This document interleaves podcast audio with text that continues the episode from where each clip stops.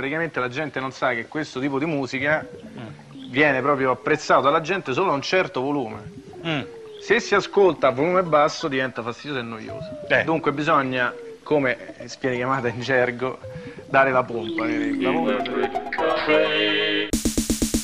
Carissimi ascoltatori, bentornati. Eh, oggi abbiamo il piacere di avere con noi una delle figure più importanti del clubbing e delle, eh, del mondo dei DJ, della musica elettronica italiana. Sto parlando di DJ Ralph, a cui diamo un fortissimo benvenuto. Ciao Ralph. Ciao, ciao ragazzi, è un piacere. Partiamo subito. Ehm, al momento sei una delle, delle icone a cui molti DJ emergenti e non si ispirano e puntano. Volevamo chiederti qual è stato eh, e chi è stato per te il personaggio che ti ha fatto pensare voglio farlo anch'io, voglio diventare anche io un, un DJ. Ma guarda, in realtà nella mia vita mh, eh, ce ne sono stati diversi, come è normale, è un po' per tutti e per tutti i mestieri. Mm, per cui in questo mio tragitto, insomma, è chiaro che ci sono tanti miei colleghi, ovviamente più grandi di me, che negli anni e non soltanto più grandi di me, insomma, che, che mi hanno ispirato. Il primo forse è un, un, DJ che ha fatto il DJ quasi per divertimento, in realtà poi nella vita ha fatto tutt'altro, però quando io ho cominciato a ballare molto prima di, di mettere, di mettere eh, i dischi uno dietro l'altro, eh, andavo a ballare in dei clubettini qui nella mia città Perugia e c'era un, un, mio amico che si chiamava Sergio Piazzoli che ora purtroppo ci ha lasciato qualche anno fa che poi l'ho già detto in altre occasioni è diventato eh, sicuramente il, il, l'organizzatore, il promoter di concerti live di, di ogni tipo, da, dalla musica più sperimentale alla musica anche pop della mia regione. Eh, però indubbiamente lui ha fatto una ventina d'anni, anche più forse, di, robe magnifiche che mi hanno in qualche modo a volte anche influenzato e cambiato la vita. Parlo di musicisti che, che ho ascoltato grazie al suo lavoro, come David Sylvian, come Robert Fripp, Dead Candies, eh, ne potrei citare tantissimi, grandi musicisti italiani come Vincenzo Capossela, Paolo Conte, insomma tantissima roba. E lui metteva i dischi in questi club eh, un po' improvvisati, spesso in, in luoghi dati in prestito a, a gruppi, a cooperative dalla, dal comune di Perugia e lui veramente mi piaceva molto, non mixava, nel mondo dove sono cresciuto che era un po' più Uh, new wave, rock, eccetera, eccetera, non si badava moltissimo al mixaggio quanto alla selezione. E lui sicuramente mi ha influenzato, è stato il primo che mi ha fatto divertire tanto a ballare. E un altro DJ eh, del quale chiedo perdono, non ricordo il nome, che era il DJ del Mambo, che era uno dei club dei primi club alternativi della mia città. Io ero veramente giovane, facevo l'istituto d'arte e, e lì, insomma, quando si poteva, a fine settimana si andava clubettino di 100 persone. Anche lì faceva, c'era il DJ che faceva una selezione musicale veramente sublime, insomma, molto rara in quel periodo. Metteva insieme Lou Reed uh, Dire Streets, metteva Sex Pistols, metteva un pezzo di disco music. E, e, e tutti e due questi sono conosciuti, diciamo, ma uh, all'inizio, visto che insomma, la mia passione per la musica è molto antecedente alla professione di DJ, per cui è ovvio che, che, sia stato influenzato prima ancora di decidere di farlo. Poi alla fine io ho fatto il DJ quasi per una, una coincidenza astrale, insomma, volevo fare altro nella vita, volevo fare tante altre cose. Sicuramente non volevo andare a lavorare vendendo otto ore del mio tempo per uno stipendio e per poi tribolare tutta la vita a rammaricarmi di non essere di non, essermi, di non, essere stato capace di inventarmi qualcosa che potesse darmi la libertà. E, e finisco lungo, questa lunga risposta a una, a una, domanda molto semplice. Quello che nella mia vita e nelle, nelle utopie che ho, che ho avuto e che ho, forse quella più forte che tutto il mondo eh, possa avere la, la possibilità di essere libero pur lavorando e, ehm, e, c'è la possibilità che succeda, insomma, non, non soltanto nei mestieri creativi, eh, in qualsiasi mestiere.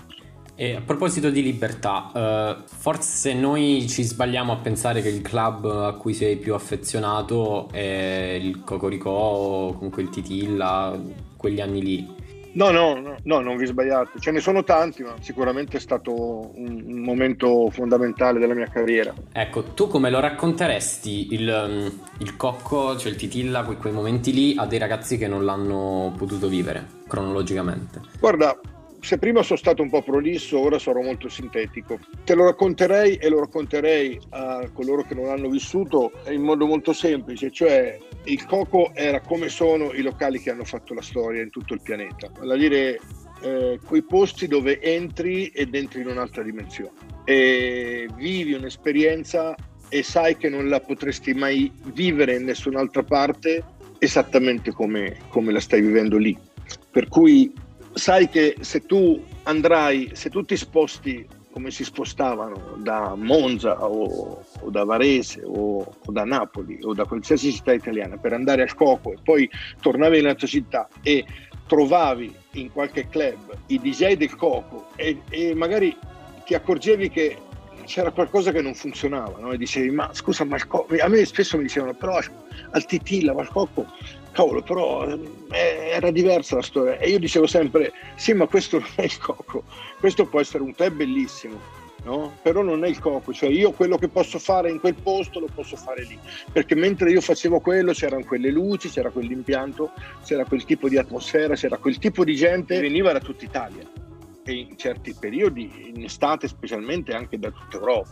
Per cui eh, non è stato l'unico club italiano ad, a, ad, essere così, ovviamente, te ne potrei dire molti, però i club che hanno lasciato e che lasciano il segno sono... C'era un, come posso dire, un, vivevi un'atmosfera che era tridimensionale, non era soltanto la musica, ma era lo spettacolo della gente, era il lavoro che veniva fatto dal punto di vista estetico, per quanto riguarda le decorazioni, le installazioni, che spesso erano veramente avventurose, sconvolgenti anche, fatte da gente che eh, questo faceva nella vita, vale a dire teatro d'avanguardia sperimentale. Tutto insieme entravi in questa bolla eh, pazzesca. Certo.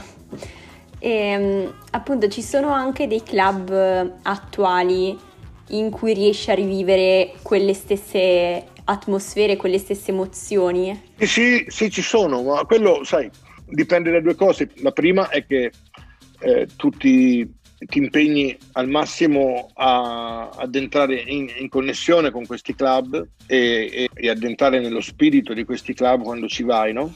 Eh, la seconda è che è necessaria la tua voglia sempre di, di, fare esattamente quello che hai fatto come lo hai fatto nella tua vita. L'approccio deve essere lo stesso. Allora in quel modo tu riesci a, a metabolizzare eh, la bellezza o, o, o l'intelligenza di un, di un club, la, la, valenza culturale propositiva di un club. Ce ne sono.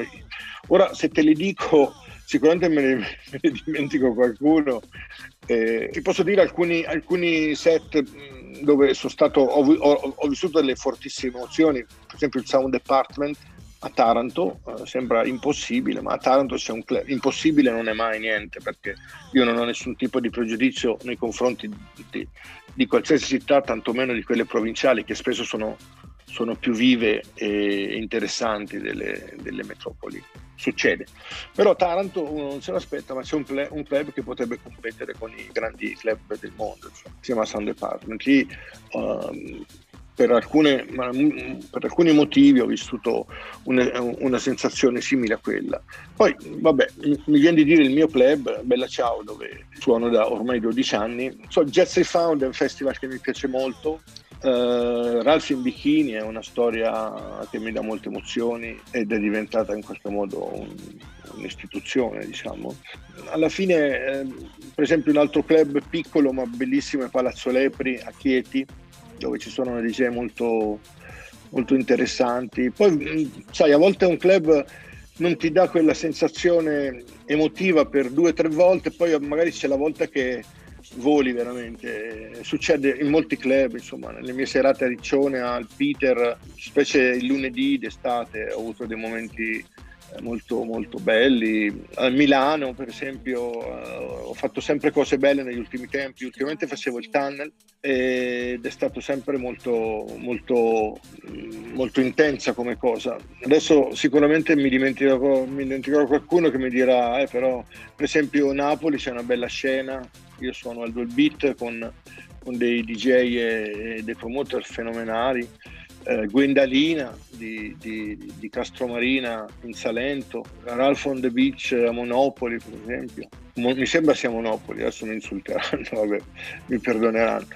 Mm, nelle Marche ho fatto, ho fatto, cioè ci sono, ci sono club interessanti, mi, mi, scuso con quelli che ho dimenticato, insomma. Poi vabbè, Rolfo Snow per esempio, che è sempre una cosa in qualche modo che mi vede come frontman a Livigno, nel club fatto in una bolla di vetro in mezzo in, in quota, in mezzo al... insomma sembrava di stare veramente in un altro pianeta. Io devo dire che a differenza di, di tanti sono, sono, positivo, insomma, ci sono sempre cose belle, cioè non sono nostalgico, no, nonostante riconosca la, la, potenza e la grandezza di cose del passato, però non le vedo con, eh, con nostalgia, con quell'attitudine che alcuni hanno, ormai quella storia non c'è più. In realtà, insomma, cambiano le generazioni e l'intelligenza e la voglia di fare cose belle rimane. No? Tu prima hai nominato il Sound Department, e, vabbè, io sono di Taranto e c'ero a quella serata in cui, cui hai suonato, quindi mi ci ritrovo molto nella tua descrizione. E, ehm, il tuo set al Sound Department di Taranto è stato probabilmente l'ultimo prima del Covid, cioè dell'arrivo del, del Covid um, a febbraio. E fu un set lungo 9 ore. Quindi la nostra domanda è come eh, ti prepari a delle selezioni così estese? Cioè, hai un metodo oppure mh, mm, vai di sentimento? No, non mi preparo, non mi preparo mai, non mi sono mai preparato una serata nella mia vita. Io penso che la gente non immagina, ma io a casa non, non, non mixo mai, diciamo. Ascolto i dischi nel mio impianto, che poi qui ne ho, ne ho un po' in casa, diciamo, perché ho uno studio, sempre, io abito in campagna, era una vecchia casa colonica con, con, diversi annessi, uno adibito a stalla, un altro adibito a fienile, un altro per gli attrezzi. Cioè, la, la mia casa poi ci sono 3-4 piccoli annessi, uno dei quali è adibito a studio, per cui volendo potrei stare. Io compro ora un po' meno per ovvie ragioni, ma compro dischi ogni settimana, mi ascolto bene i dischi per ovviamente se, se non li conosco non posso usarli a modo, no? Però non ho mai pensato una, una per esempio una, una, progressione di dischi, mai una sequenza di dischi, tipo adesso metto questo, poi ci va quell'altro cosa che molti miei colleghi fanno, non critico, che non critico, eh, ma proprio non è fatta per me, perché sai, per quanto mi riguarda io mh, ho un rapporto molto corporale, molto, molto fisico con il pubblico e lo, e lo sento molto, diciamo, con, con, quelli che stanno a ballare, con, la, con quella che gli, gli anglofoni chiamano dance floor o pista da ballo, forse è meglio dire così. E per cui la serata si deve evolvere secondo l'umore che si sente. È inutile che tu te la prepari a casa da solo, supponendo che a quel punto ci voglia quel disco, specialmente in un set così lungo, di nove ore. Cioè, come fai a programmarti quello che succede nella pista da ballo in nove ore? Per cui no, non preparo niente. Arrivo lì, non so neanche. Io so il primo disco che metterò 40-50 secondi prima di iniziare, diciamo, più o meno. E, um, ci interessa scoprire anche, diciamo, un po' il lato più umano del, del DJ.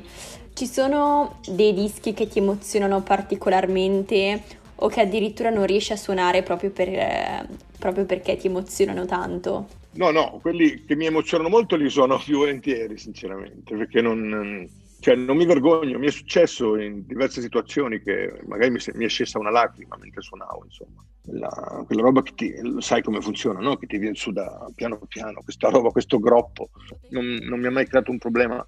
E ci sono certo i pezzi mi, ai quali sono particolarmente legato. Non succede molto spesso che mi emozioni tantissimo un pezzo che ho messo molto e che la gente magari si, si aspetta molto da me. Però di solito quello che mi emoziona molto è quello che sento da poco, specialmente all'inizio, quando le suono all'inizio, che vedo anche la reazione eh, forte della gente, che è molto importante che la gente reagisca in modo così fortemente emozionale con un pezzo che non conosce, no? perché vuol dire che veramente ti accorgi che hai scelto un pezzo che ha un futuro. E se dovessi fare un nome? Per esempio, un pezzo che mi è sempre piaciuto tantissimo e che in qualche modo mi ha fatto scoprire un, una, un'onda eh, che nel, intorno all'87, così era l'onda che preferivo, è Notice Me di Sandy, più che altro mi ricorda mia, il mio stupore, la mia gioia di, di sentire la musica che amavo arrivare a quel livello di intensità, diciamo. Per cui quello lo metterei tra i sicuramente i primi dieci posti. Però insomma, mentre te lo dico, sai, me ne vengono altri, altri, eh, altri 200.000, insomma. Mm. Eh, Magnificent Seven dei Clash, che mi ha proprio fatto cambiare direzione, diciamo. Lì ho scoperto il potere della musica di colore che non avevo capito fino in fondo, anche se loro tutto sono meno che di colore. Certo, Joe Strummer era molto, molto condizionato dai suoni neri, diciamo. Però insomma il basso di Magnificent Seven, il fatto che, che lui ci rappasse sopra, quel groove, eh, ho detto fermi tutti, c'è un altro mondo che devo scoprire meglio. E lì ho cominciato ad approfondire eh, diciamo, la mia conoscenza con la musica afroamericana. Diciamo. Per cui, beh, te ne ho detti alcune, diciamo, ma se ci metti giù te ne dico qualche migliaio.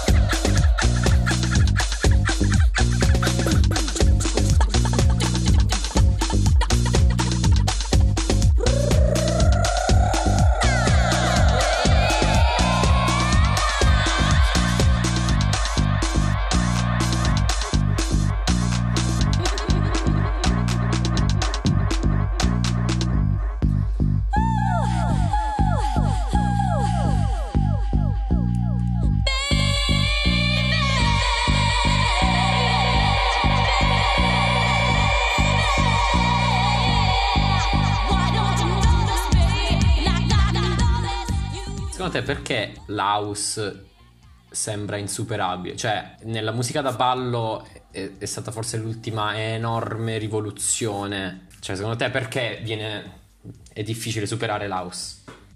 Guarda, è una domanda non facile. La risposta non è facile.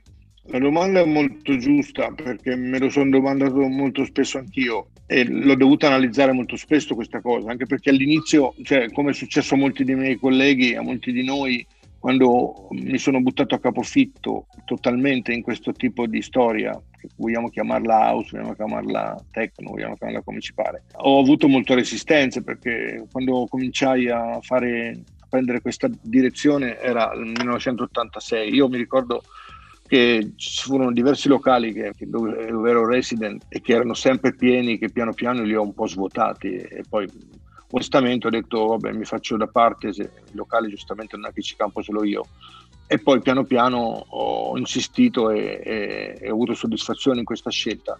E molti mi dicevano sì ma questa roba avrà come, tanti, come tante mode avrà un anno, due anni di vita poi vedrai che e invece poi la storia ha dimostrato che dall'86 sono passati, non sono bravo in matematica, ma fatelo voi il conto, e ancora quella storia è così. Anche se a volte magari mi dico dovremmo superarlo questo, questo, questa storia del, della, della, cassa in quattro, perché poi a volte hai voglia di altre forme ritmiche, però in realtà dei segre- uno dei segreti di questa longevità è proprio la cassa in quattro, che è quella cassa lì a quel range di velocità in BPM di 122, 126, 130, eccetera, eccetera, che però è, è veramente eh, fisiologica da ballare. E nella cultura della musica, la musica più globale da ballare era sempre caratterizzata dalla cassa in quattro, insomma. E poi un'altra ragione è che ha una caratteristica in sé, insieme a queste altre forme, e cioè che è un contenitore dove dentro c'è stato messo di tutto e dentro ci si può mettere per cui non è mai uguale a se stessa, diciamo. E questo ha fatto sì che dentro questa cassa in quattro si sia sommato una serie di elementi che potevano essere riconducibili alla musica etnica, alla musica orientale, al jazz, al rock, all'elettronica sperimentale, tutta insieme ha creato un humus per, per, avere, per durare, diciamo. E quali differenze principali noti tra il tuo pubblico agli esordi e quello di adesso? e anche come sei riuscito ad adattare la tua, la tua selezione ai ricambi generazionali. Ma il pubblico non lo trovo, quello che sento con il pubblico è la stessa cosa adesso 30 anni fa.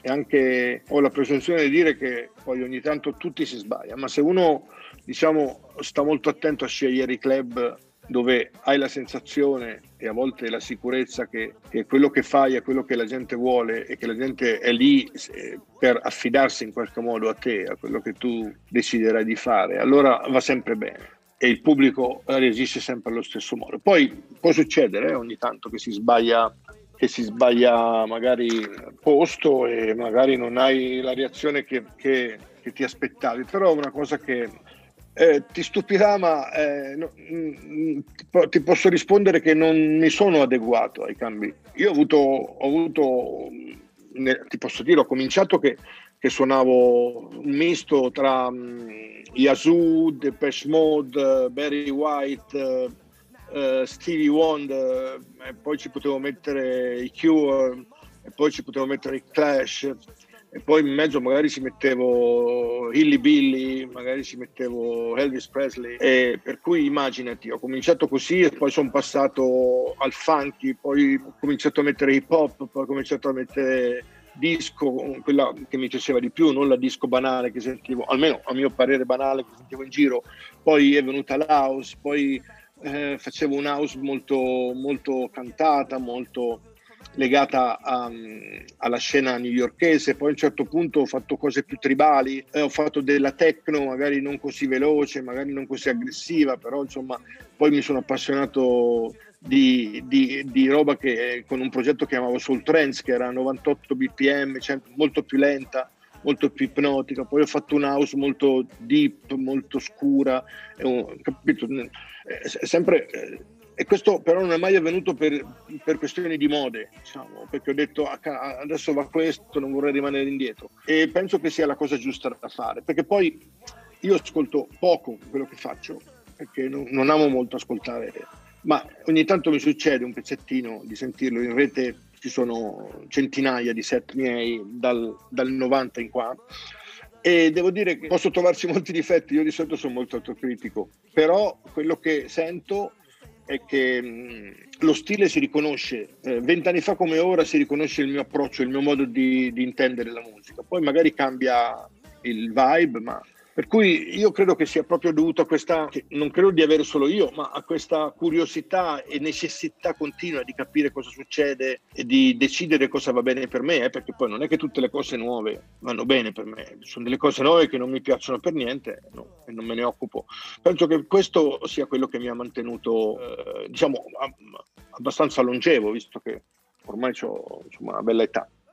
Quest'ultimo anno con i club chiusi, chiaramente, per te e in generale quanto è stato utile internet e i social network e anche un'opinione sui, sui DJ set in streaming. Secondo te hanno senso? No? Guarda, utile, semmai è stato utile per essere in contatto tra di noi, diciamo, ma beh, quegli strumenti li avevamo anche prima, insomma. Io personalmente penso che a un certo punto sia fatto un abuso di, di, del virtuale, non potendo fare il reale. Io continuo a preferire il reale, insomma, al virtuale. In un anno ho partecipato ad alcune, ad alcune riunioni come queste, ad alcune interviste, ho fatto alcune interviste, quelle che ritenevo più interessanti, insomma, più stimolanti. Ma non è che poi abbia escluso quel, alcune che ho escluso, magari mi sembravano non adeguate, soltanto che comunque per la mia decisione, per mia decisione devo fare una cernita. Di streaming eh, no, non, ne sono, non ne vado pazzo, io ne ho fatti due in tutto, in, tutto, in un anno. Per quanto mi riguarda, io ho, ho, ragionato che in un momento come questo uno come me eh, è meglio non si fa vedere troppo, non serve, diciamo, ma non, non uno come me. Eh. Penso che in, alcuni, in alcune situazioni forse la sovraesposizione sia sia controproducente, insomma, secondo me. Possiamo chiedere di parlare un po', senza magari scendere troppo nel tecnico, eh, del tuo ruolo in, uh, a DJ e di questo progetto dell'albo dei DJ, insomma, che cosa, cosa c'è in porto?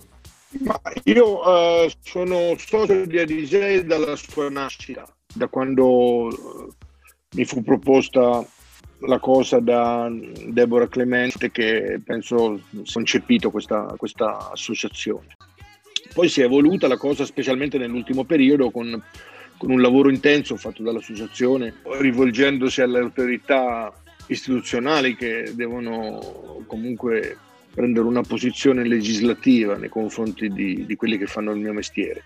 Eh, però io sono, sono, presidente onorario insieme a Claudio Coccoluto di ADJ e ovviamente insomma ci tengo molto che la cosa vada avanti, ci vedo un bel impegno da parte di molte persone, specialmente riguardo la cosa che hai menzionato dell'albo professionale, perché eh, alla fine è paradossale, ma questo è un lavoro vero che smuove nell'economia consistente e non abbiamo un albo.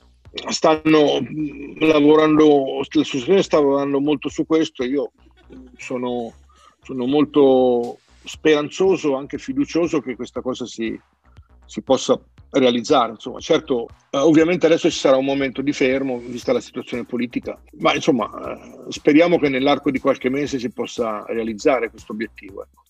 Secondo te manca qualcosa nella scena club italiana attuale? Guarda, io quello che dico da anni è che a un certo punto si è mischiato un po' tutto.